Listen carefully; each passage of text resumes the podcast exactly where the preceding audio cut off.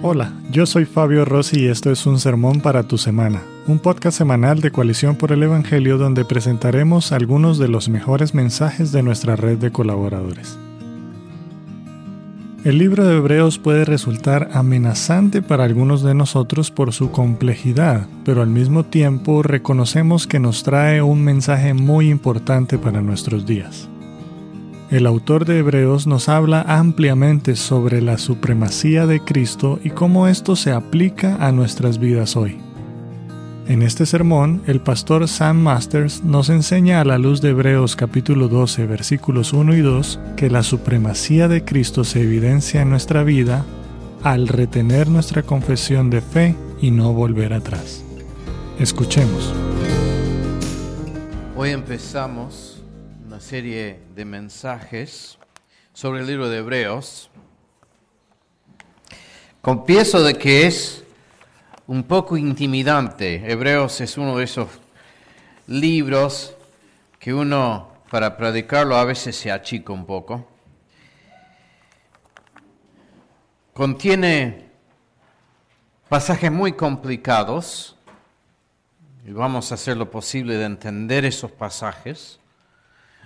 La tentación es tratar de evitarlos, de saltarlos un poquito, hacer de cuenta que no existen. También tiene pasajes de un nivel, de una altura, de una hermosura, que sinceramente para predicarlos cuesta, porque uno cuando lo leyó, ¿qué más se puede decir? Uno dice, por ahí habría que leerlo nada más y sentarse, porque son impresionantes estos pasajes. Pero es un libro de muchísima importancia y yo creo que muy relevante para nosotros en los días que estamos viviendo. Así que vamos a ver el tema del libro. Hoy vamos a ver algunas cuestiones temáticas. No va a ser un bosquejo en sí de todo el libro, pero sí vamos a tocar varios temas que son claves, más bien una especie de introducción. Y en dos semanas vamos a comenzar ya con la primera parte del libro. En dos semanas, porque yo les pido oración, pero la semana que viene estamos empezando, abriendo un nuevo centro de estudio en Buenos Aires. Así que el día sábado estamos enseñando sobre Guillermo Cari en Morón y ya después predicando el día domingo en una iglesia eh, que está viendo de a lo mejor asociarse a la Asociación de Iglesias. Así que yo les pido oración, por eso viajamos Jason y yo y Nico Quinteros que va para filmar. Y así que pedimos oración. Y Comenzamos, la otra semana vamos a ya meternos de lleno en el libro de Hebreos. Hebreos habla sobre la supremacía de Cristo. Habla de la supremacía de Cristo y cómo la supremacía de Cristo se debe aplicar a nuestras vidas la conclusión, la aplicación de ese concepto de la absoluta supremacía de Cristo, la aplicación es de que debemos retener nuestra confesión. Vamos a empezar leyendo Hebreos capítulo 12. Capítulo 12, versículos 1 a 2.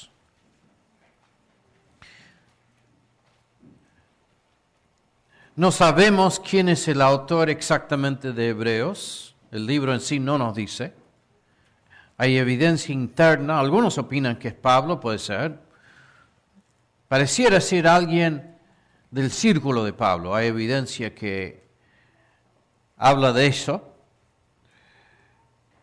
Pero más allá de si lo escribió Pablo o uno de sus socios, sabemos que es palabra de Dios para nosotros.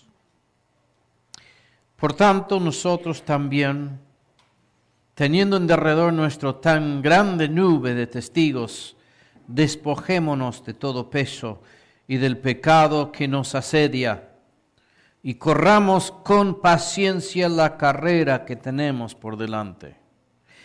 Puesto los ojos en Jesús, el autor y consumador de la fe, el cual por el gozo puesto delante de él sufrió la cruz, menospreciando el oprobio, y se sentó a la diestra del trono de Dios.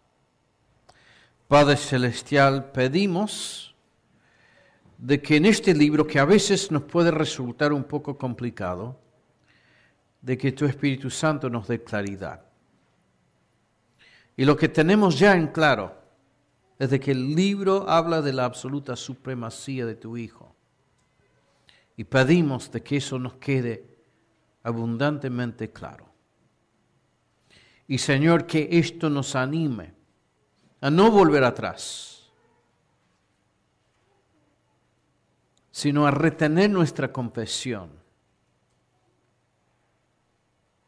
y caminar con paciencia por el camino que nos has marcado la fe.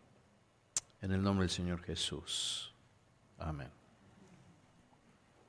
Así como no sabemos quién es el autor, tampoco estamos seguros en cuanto a quiénes eran los recipientes, los que iban a recibir la, la, carta. ¿A quién se dije la carta de, a los hebreos?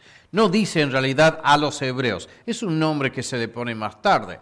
Pero hay evidencia interna, de nuevo, si vemos el contenido del libro, presupone de que los que están leyendo la carta saben bastante sobre el judaísmo. Entonces lo más probable es que sea una carta dirigida a creyentes que han salido del judaísmo, que han confesado, han confesado por lo menos de forma superficial a Jesucristo como el Mesías. Ahora, ¿qué es lo que pasa? La iglesia en esa época ya en la medida que empieza a ser cada vez más visible, más evidente en la sociedad, empieza a sufrir cada vez más eh, la persecución de parte de los judíos por un lado y de las autoridades del imperio. Y entonces llega un punto en que era muy sencillo, era natural de cierta forma empezar a decir, en realidad, ¿qué estamos haciendo? No sé si estamos mejor ahora de, lo que estábamos antes. A lo mejor debemos abandonar esto. Y, y, un poco que causaba esto de la idea de Jesús Mesías, causaba cierto conflicto para el judío. Porque sabemos de que, viendo por ejemplo la actitud de los discípulos en los evangelios, estaba instalada la idea de que el Mesías, cuando viniera el Mesías, iba a traer prosperidad, iba a traer eh, la liberación del pueblo judío, un montón de cosas de que por más de que uno no haya traído todo eso, eh, todo ese bagaje a la iglesia, algo de eso queda. Y si de repente ahora estamos viviendo bajo persecución, si hay presión, si la idea de confesar a Cristo de repente me está complicando mucho la vida, era muy natural preguntarse si no nos convenía volver a cómo vivíamos antes, a volver al judaísmo, a tomar un paso al lado, a no congregarnos más con los cristianos, sino volver a lo de antes. Nosotros en nuestros días decimos, bueno, esa realidad es muy ajena a nosotros, pero no lo es tanto. Sabemos que en la historia de la iglesia, la iglesia vive unos casi 300 más años de terrible persecución por etapas. No en todo momento existe la misma persecución, pero dependiendo eh, eh, la actitud del emperador del momento, a veces era cruel la persecución que sufría la iglesia. fueron forjados como en un fuego. A veces creo que para nosotros difícil de entender. En especial los, nosotros que somos del occidente, porque la realidad es que hoy en día la persecución de la iglesia en el mundo es muy fuerte en muchas partes y algunos que estudian estas cosas dicen incluso en realidad estamos viviendo la época de más persecución del cristianismo en la historia del mundo, que ha habido, por ejemplo, más mártires en el último siglo que en otra, cualquier otra época de la historia de la iglesia. Lo hemos visto nosotros, aunque no sale tanto en el noticiero, no es un tema que al noticiero le gusta tocar. Las comunidades cristianas, en lo que nosotros llamamos la ventana 1040, lo que es básicamente el mundo musulmán. Y también está pasando en China. La persecución a la iglesia es cruel. Nada más que a nosotros en el occidente, las Américas, Europa, hasta ahora no nos toca. Pero nosotros ahora estamos viviendo una época de cambio muy importante. No sabemos lo que se viene. Sabemos de que hubo un cambio dramático. cuando uno estudia la historia, y esto sale, nosotros hicimos hace algunas par de meses Tuvimos en el seminario, en la maestría, enseñamos la historia de la iglesia, la primera parte, desde sus comienzos hasta eh, la época de la reforma. O llegando, no, no, no la reforma, pero llegando a la reforma. Y sabemos que hubo un punto clave de transición, un cambio dramático casi de un día a otro. Cuando en el año 313 en el edicto de Milán, el emperador Constantino declara el fin de toda persecución y no solo eso, sino que a partir de ese momento no solo deja de perseguir a la iglesia, sino que privilegia el cristianismo en el imperio romano. Nosotros mirando hacia atrás como evangélicos muchas veces tenemos críticas de ciertas cosas que hicieron y todo eso puede ser muy válido. Pero si nos imaginamos cómo se habrán sentido, el alivio de la iglesia en ese momento, de que haya por fin cesado la persecución. Y es un punto clave en la historia del mundo, porque es a partir de ahí de que nuestro mundo se va cristianizando. Ahora es un problema de cierta forma porque de repente cuando el emperador se alinea con la iglesia, entonces lo que pasa es de que la iglesia de repente se llena de gente que no han sido convertidas genuinamente. Si el emperador es cristiano, bueno, me conviene, tengo este negocio, quiero que ande bien el negocio, me convierto porque me reconviene los contactos, hago networking con la gente, bárbaro. Y se llena la iglesia de cosas, de personas que no son realmente personas convertidas. Entonces es un problema. Pero también es el momento en que los valores cristianos empiezan a cambiar toda la cultura occidental. Y nosotros vivíamos hasta algunos años en una cultura formada en gran medida por valores cristianos.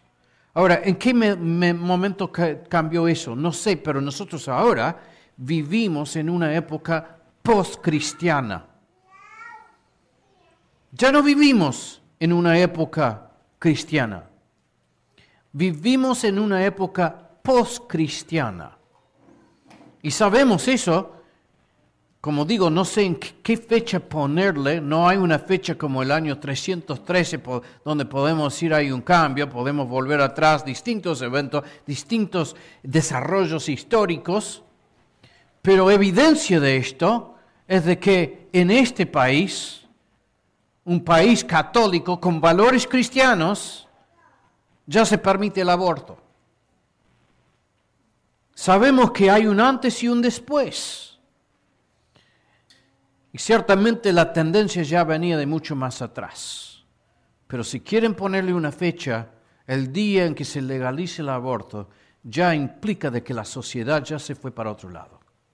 Y esto ya no es una sociedad informada por valores cristianos. Ahora, ¿Cuál va a ser el resultado de esto? Ya lo estamos viendo. Y es de que la cultura se vuelve, vuelve al paganismo. Y nosotros ahora estamos rodeados de un creciente paganismo. Los valores son cada vez más valores paganos. Y el resultado de eso es de que nosotros ya no estamos en sintonía con la cultura e incluso podemos llegar a sufrir persecución como el pasado. Dios quiera de que se preserven nuestras libertades de predicar y de congregarnos. Pero más allá de eso es cierto de que nosotros en el trabajo, en la escuela, en la sociedad, nuestros valores van en contramano con los valores del mundo que nos rodea. Y a veces nadar río arriba se vuelve cansador. Y la tentación es ah, dejarnos llevar por la corriente. Y el libro de Hebreos es una fuerte advertencia en contra de esa tentación de que nos dejemos llevar por la corriente del mundo. Es un llamado a retener nuestra confesión. Y la razón es de que solamente en Cristo hay salvación. Entonces vamos a ver algunas ideas principales del libro. Primero el mensaje, la idea central del libro es la absoluta supremacía de Cristo en todo. Segundo es una serie de advertencias que son muy fuertes en cuanto a las consecuencias de negar a Cristo, de darle la espalda a Cristo, de volver atrás pero también viene con muchas palabras de aliento. Y es al final un libro, no un libro legalista, no un libro que simplemente está para darnos palos, sino para alentarnos a caminar por fe apoyados en nuestro Señor Jesucristo. Entonces vamos a ver rápidamente esas tres ideas, esos tres temas que a lo largo de la serie se van a ir desarrollando. Primero, el mensaje central, y este es el enfoque principal de todo el libro, es la superioridad de Cristo. Y el autor nos da ejemplo tras ejemplo tras ejemplo de la absoluta supremacía de nuestro Salvador. Hoy vamos a ver rápidamente nada más que cuatro. Hay más. Hay más. La primera es de que Jesucristo es la revelación suprema. Hebreos capítulo 1, versículo 1, Dios, habiendo hablado muchas veces y de muchas maneras, en otro tiempo a los padres por los profetas, en estos postreros días, nos ha hablado por el Hijo, a quien constituyó heredero de todo y por quien asimismo hizo el universo, el cual, siendo el resplandor de su gloria y la imagen misma de su sustancia, y quien sustenta todas las cosas con la palabra de su poder, habiendo efectuado la purificación de nuestros pecados por medio de sí mismo, se sentó a la diestra de la majestad en las alturas. Este va a ser el primer mensaje de acá dos semanas. Esos tres versículos. Y la verdad es que estos tres versículos nada más dan para toda una serie. No solo está hablando de la supremacía de la revelación en Jesucristo, en realidad nosotros podríamos traducirlo a términos nuestros. Para el judío lo que le está diciendo es, tenemos los libros de Moisés, tenemos los profetas. Jesús es más que eso. Eso ya es algo increíble. Jesús es más que el Pentateuco. Jesús es más que Moisés. Eso lo vamos a ver más abajo. Jesús es superior a todo eso. Todo eso apunta a Jesús. Todo eso se resuelve en Jesús. Pero nosotros podríamos entenderlo de otra forma. Nosotros en este momento, en este momento histórico, vivimos rodeados o inundados de una cantidad de ideologías que son anti Dios. Podemos hablar de cosas clásicas como el materialismo o como eh, eh, el, el, materialismo económico o científico. Podemos hablar eh, de diversas psicologías que son anti Dios. Podemos hablar de cosas que son, nos parecen nuevas, pero en realidad son el producto del desarrollo eh, en los últimos siglos. Cosas como la ideología de género. Y estas ideologías las vemos por todas partes. Eh, nuestros chicos, ¿cómo hacen para escaparse de estas cosas en la escuela? Eh, la enseñanza de la evolución, la enseñanza de, del marxismo que, nos dice que hay un mecanismo en la historia que no depende de Dios, sino que hay una, una mecánica en la historia que nos lleva a una especie de paraíso terrenal que es absolutamente ateo. Y estas son las ideas que predominan en nuestro mundo. Son ideologías anti Dios, son explicaciones del mundo son falsas revelaciones. Y Cristo es mejor explicación del mundo, del universo y de nuestra realidad como seres humanos que cualquiera de ellos. Cristo es superior. Cristo es la revelación suprema. También Cristo un tema que a los judíos en aquella época para ellos era de mucha importancia. Y no vamos a entrar en los detalles de lo que esto, de qué, tiene, que ver, eh, tiene que ver con el gnosticismo y bueno, eh, cosas raras que no vamos a tratar de dar toda una lección de teología, pero ellos estaban preocupadísimos con el tema de los ángeles. Y lo que después enseña el autor es de que Cristo es superior justamente a los ángeles. Porque en el versículo 4 dice, hecho tanto superior a los ángeles, cuanto heredó más excelente nombre que ellos, y sigue con una enseñanza hermosa, porque a cuál de los ángeles dijo Dios jamás, mi hijo eres tú, yo te he engendrado hoy. Más abajo, dice algo revolucionario para el judío, cuando hace entender de que Jesús es superior a Moisés. Para el judío común y corriente es impensable eso. Todo procede de Moisés. El Pentateuco es composición de, Moisés. De Moisés nos llegan las, diez, las dos tablas de la ley, los diez mandamientos. El primero y más importante prócer del pueblo judío es Moisés, reconocido en la misma Biblia como hombre de Dios. Un hombre excelso, un hombre especial, un hombre que dio la ley, un, un hombre que sirvió de cierta forma como mediador entre el pueblo y Dios. Y sin embargo, aquí nos dice que Jesús es superior a ese gran hombre.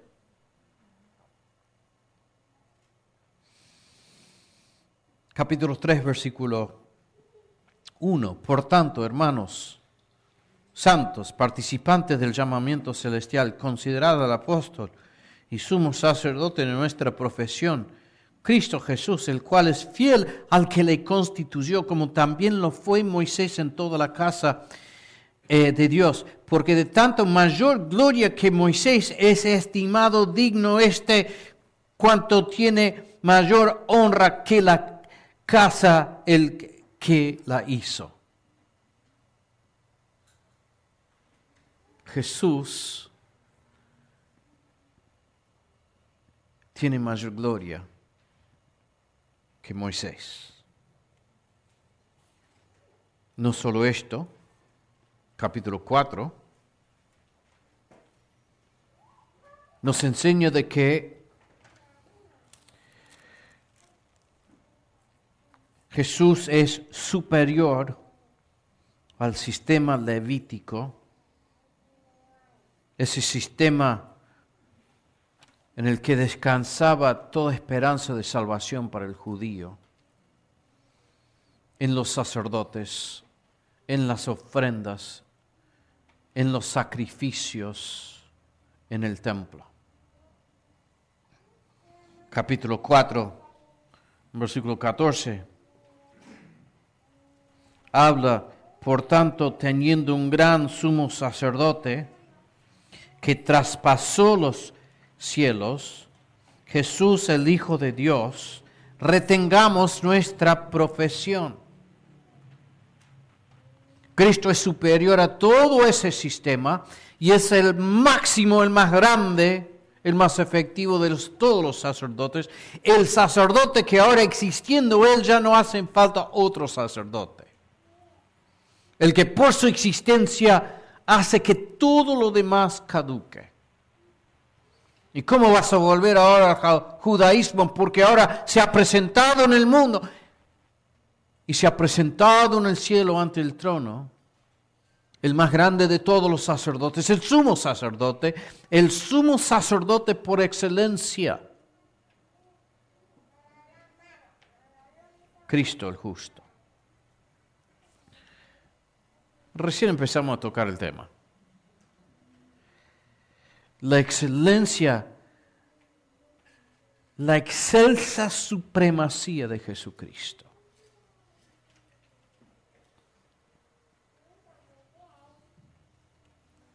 Una y otra vez el autor subraya la superioridad de Cristo. Hasta que llegue el punto en que tenemos que darnos cuenta, como se dieron cuenta los discípulos de Jesús en el capítulo 6 de Juan, que Jesús dijo, ¿ustedes también se van a ir? Y ellos dijeron, porque dice que muchos discípulos lo abandonaron a Jesús cuando de repente no era tan sencilla la cosa. Ustedes también se van a ir. Y ellos dieron, dijeron, ¿y dónde vamos a ir? Tú tienes palabras de vida. ¿Dónde más? Entre todas las ideologías, todas las religiones del mundo, ¿dónde más encontramos palabras de vida? Y esa es la idea de Hebreos. La absoluta supremacía de Cristo. Y eso puesta en contraste con esa tentación de decir, sería más fácil hacer como, y este ejemplo lo da, ¿se acuerdan los hijos de Israel cuando de repente no era tan sencillo estar en el desierto? Dijeron, ¿por qué no podemos volver a Egipto? ¿Por qué no podemos volver a la esclavitud? ¿Por qué no volvemos a Egipto? Por lo menos en Egipto nos daban pepinos para comer. Y empezamos a anhelar los pepinos de Egipto y empezamos a pensar, me conviene volver. Y nos ayuda a sacar esa ceguera de nuestros hijos, de ojos, que, que nos tienta a volver a los pepinos de Egipto.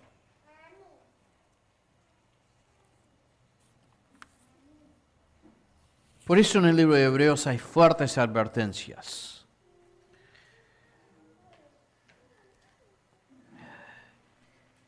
Y a veces son muy difíciles de absorber.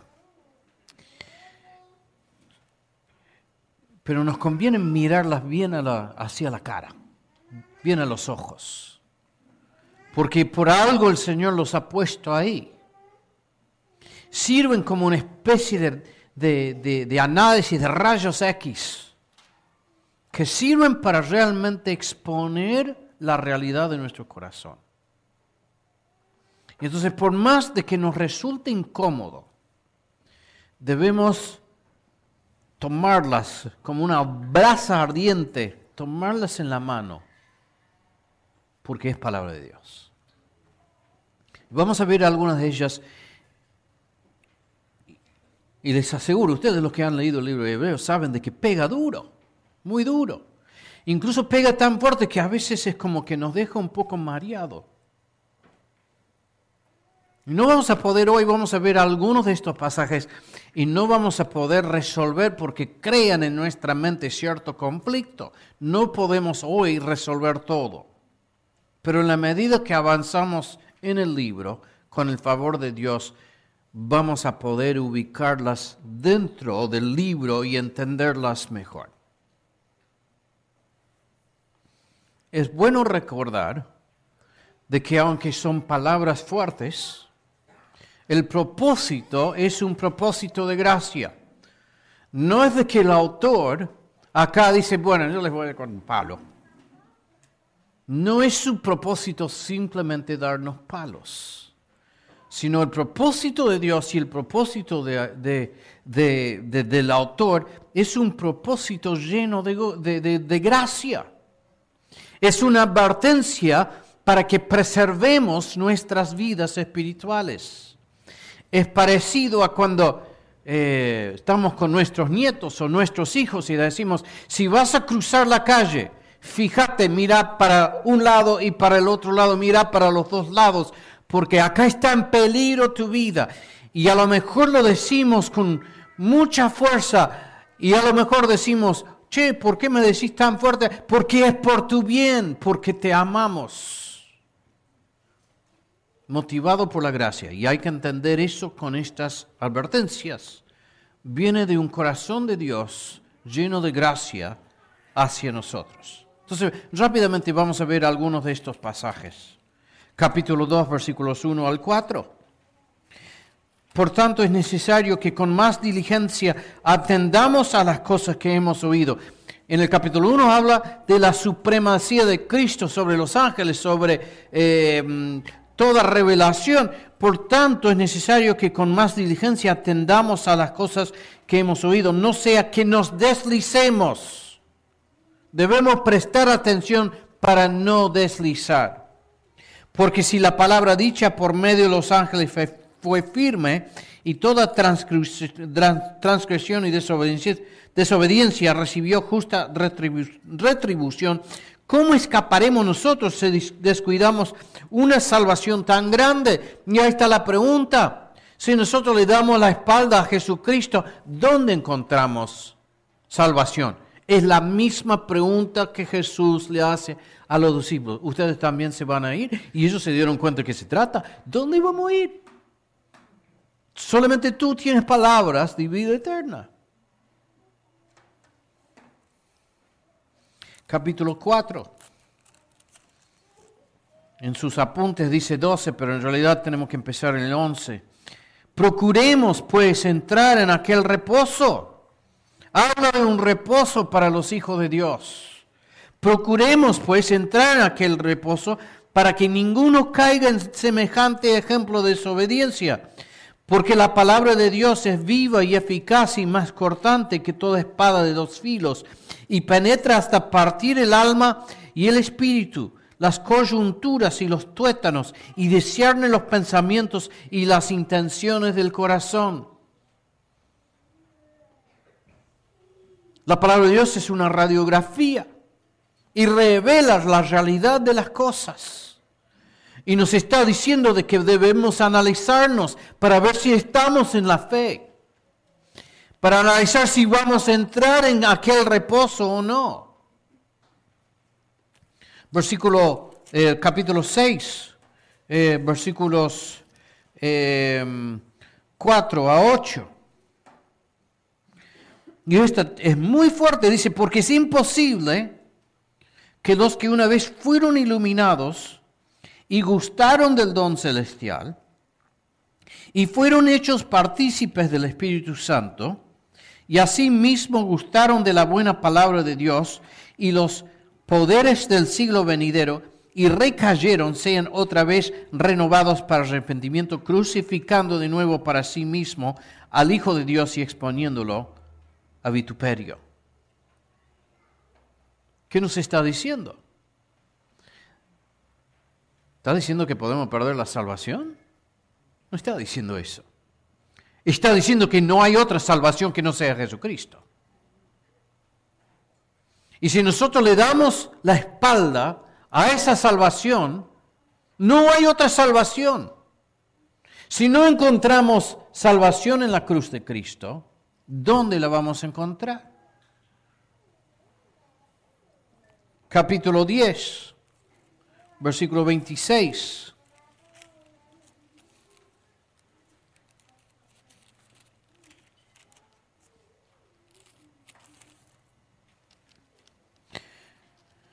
Porque si pecaremos voluntariamente después de haber recibido el conocimiento de la verdad, ya no queda más sacrificio por los pecados, sino una horrenda expectación de juicio y de hervor de fuego que ha de devorar a los adversarios. Esto nos puede complicar. Está diciendo de que si somos salvos y después cometo un error, ya quedó afuera. No está diciendo eso. Y no tenemos tiempo de exponerlo hoy, pero vamos a llegar a este pasaje. Lo que nos está diciendo es de que si nosotros rechazamos el medio de salvación que encontramos en Jesucristo, ya no hay posibilidad de salvación, sino una expectación de juicio eterno.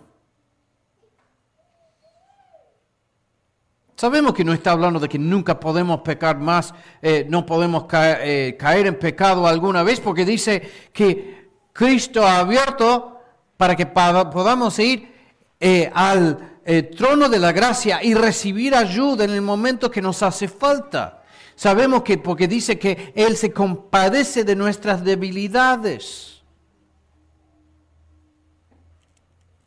Capítulo 12 versículos 25. Mirad que no desechéis al que habla, porque si no escaparon aquellos que desecharon al que los amonestaba en la tierra, mucho menos nosotros si desecháramos al que amonesta de los cielos.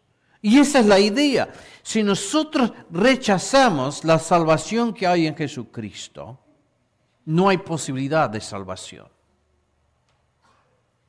De nuevo, estos pasajes son complicados y los vamos a ir tomando uno por uno. Pero quiero dejarles algunas frases para que las vayan meditando y para que las tengamos en cuenta en la medida que avanzamos en el libro.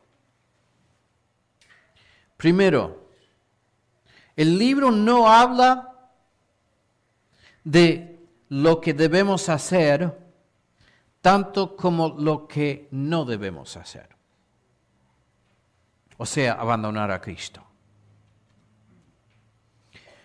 Acá no está hablando tanto, sí habla de que debemos caminar por fe, que debemos dejar atrás el pecado que nos asedia. De nuevo, ven ahí, dejemos atrás el pecado que nos asedia. Es un reconocimiento de que parte de la vida cristiana es ese pecado que constantemente nos asedia. Empecemos a dejarlo atrás toma en cuenta de que nosotros estamos en un proceso de santificación. No está diciendo de que si no vivimos a partir del nacimiento nuevo una, eh, vida perfecta, entonces eh, hemos crucificado de nuevo a Cristo y ya no hay salvación. Está diciendo de que no debemos abandonar a Cristo a propósito. No debemos darle la espalda a Cristo, porque no hay otra salvación no es un llamado al legalismo, porque estas fuertes advertencias nos pueden producir esa reacción. ¡Uh, qué fuerte que me pega esto! Entonces debo eh, empezar a levantarme más temprano todavía para leer la Biblia y debo leer más capítulos por día y, y orar más y debo estar más en la iglesia y podemos caer en un legalismo, pero no es eso. Sabemos que no es eso porque eso era volver al judaísmo. Está diciendo, no es de que deben volver, no deben circuncidarse, deben cumplir con todas esas normas eh, dietéticas, de que deben cumplir con todas las fiestas. Sabemos que no está diciendo, está diciendo, no vuelvan al judaísmo, no se vayan al legalismo, sino afírmense en Cristo. Retengamos nuestra confesión ¿Cuál es nuestra confesión? Jesucristo salva. Retengamos nuestra confesión. La idea de que en medio de esta presión y en medio de nuestras propias debilidades tenemos un mediador. Tenemos uno que abrió las puertas de la gracia para que lleguemos al mismo Padre y recibamos eh, la, ayuda eh, necesaria. No es un llamado al legalismo, sino a profundizar nuestra dependencia en Cristo, a perseverar en una fe que fija los ojos solamente en Cristo. No es un llamado a un análisis interno infarmiso. Todos tenemos pecado, todos tenemos deficiencia. Dejemos que el Espíritu Santo obre en nosotros. Dejemos que Él nos vaya cambiando. Seamos obedientes a su voz, por amor a Cristo. Pero no nos está diciendo, tienen que hacer más cosas, tienen que leer más la Biblia, tienen que dar más dinero. No está diciendo eso. Lo que tenemos que hacer es depender más en ese Cristo supremo sobre todo. Ahora, paréntesis, pregunta, ¿se puede perder la salvación? A veces pareciera que está diciendo eso, pero no es el mensaje de Hebreos. Lo que sí nos está diciendo de que la palabra de Dios, como rayos X, revela la verdadera esencia de nuestra fe. Y sí debemos analizar si nuestra fe es realmente una fe salvadora o si es simplemente una fe cultural. Porque es posible y hay gente, y a lo mejor hay gente en este lugar, que están confiando en el hecho de que, bueno, mi abuelo fue cristiano, nací en una familia, nací en la iglesia, a veces se sabe decir.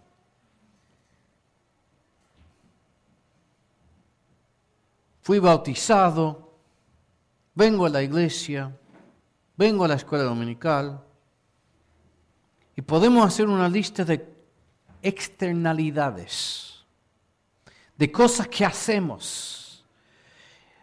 Y en realidad nosotros no hemos conocido a Cristo. Nuestra fe descansa en eso. Descansa de que, bueno, siempre estuve en la iglesia, debo estar bien. Y es al final simplemente una fe cultural. No hemos sido transformados, no hemos sido regenerados, no lo hemos conocido a Cristo, no hemos puesto nuestra fe en ese Señor Supremo, quien es Jesús. Y este libro sirve como una especie de rayos X para mirarnos el corazón pero si nosotros sabemos, Romanos dice que el Señor ha puesto en nosotros el Espíritu Santo por el cual clamamos Abba Padre. Si nosotros un día conocimos la terrible convicción de nuestros pecados que es producto de la obra del Espíritu Santo, y si entendimos de que solamente en Cristo hay salvación.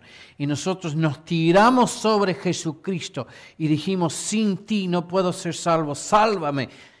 Gracias por morir en mi lugar. Sálvame, perdóname mis pecados y reconcíliame con Dios.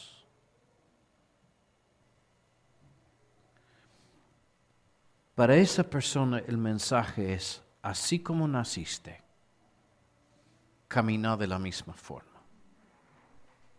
Aferrado a Jesús, apoyado en Jesús, dependiendo de Jesús, los ojos puestos en Cristo, el autor y consumador de nuestra fe. El libro, aunque tiene estas terribles advertencias, está, llenos, está lleno el libro de palabras de aliento. Hebreos 6, 9.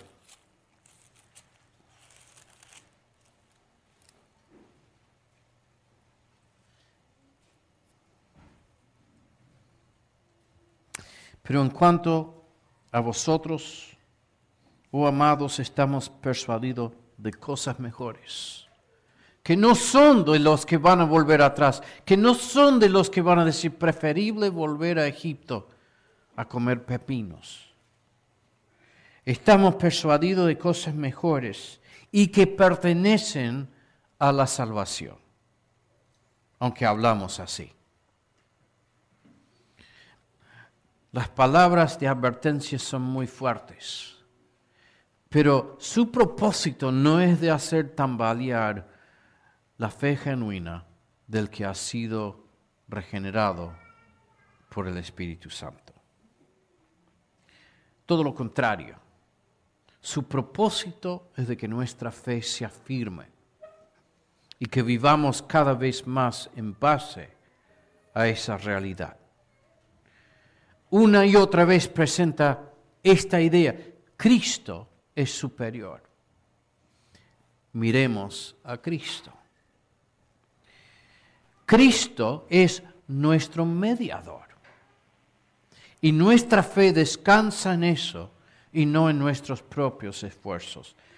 Capítulo 4, versículo 14. Por tanto, teniendo un gran sumo sacerdote que traspasó los cielos, Jesús el Hijo de Dios, y aquí la aplicación, retengamos nuestra profesión. No es un llamado al legalismo, no es un llamado a ser mejores cristianos, es un llamado a depender en Cristo, es un llamado a retener esa confesión original que hicimos, que fue de que yo soy pecador y en mí no hay nada bueno, pero en Cristo hay gracia y hay salvación. Cristo superior a todos porque no tenemos un sumo sacerdote que no pueda compadecerse de nuestras debilidades, sino uno que fue tentado en todo, según nuestra semejanza, pero sin pecado. Acerquémonos, pues, confiadamente al trono de la gracia para alcanzar misericordia y hallar gracia para el oportuno socorro. Retengamos nuestra confesión. Confiemos en el Señor Jesús. Recordemos que Él es superior a toda cosmovisión, todo sistema falso de teología o de salvación que el mundo nos puede ofrecer. Y hermanos, al final, en realidad nos gustan tanto los pepinos. Cristo es mejor que todo. Padre Celestial, déjanos ver la gloriosa realidad de la supremacía de Cristo. Y Señor, por medio de este libro que a veces nos cuesta entender, Señor, pedimos que profundices nuestra fe, nuestra dependencia en nuestro gran Señor. En el nombre de Él pedimos esto.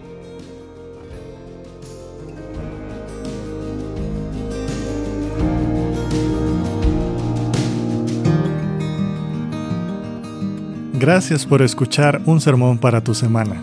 Si deseas más recursos como este, te invitamos a visitar nuestra página web coaliciónporelevangelio.org. Hasta la próxima.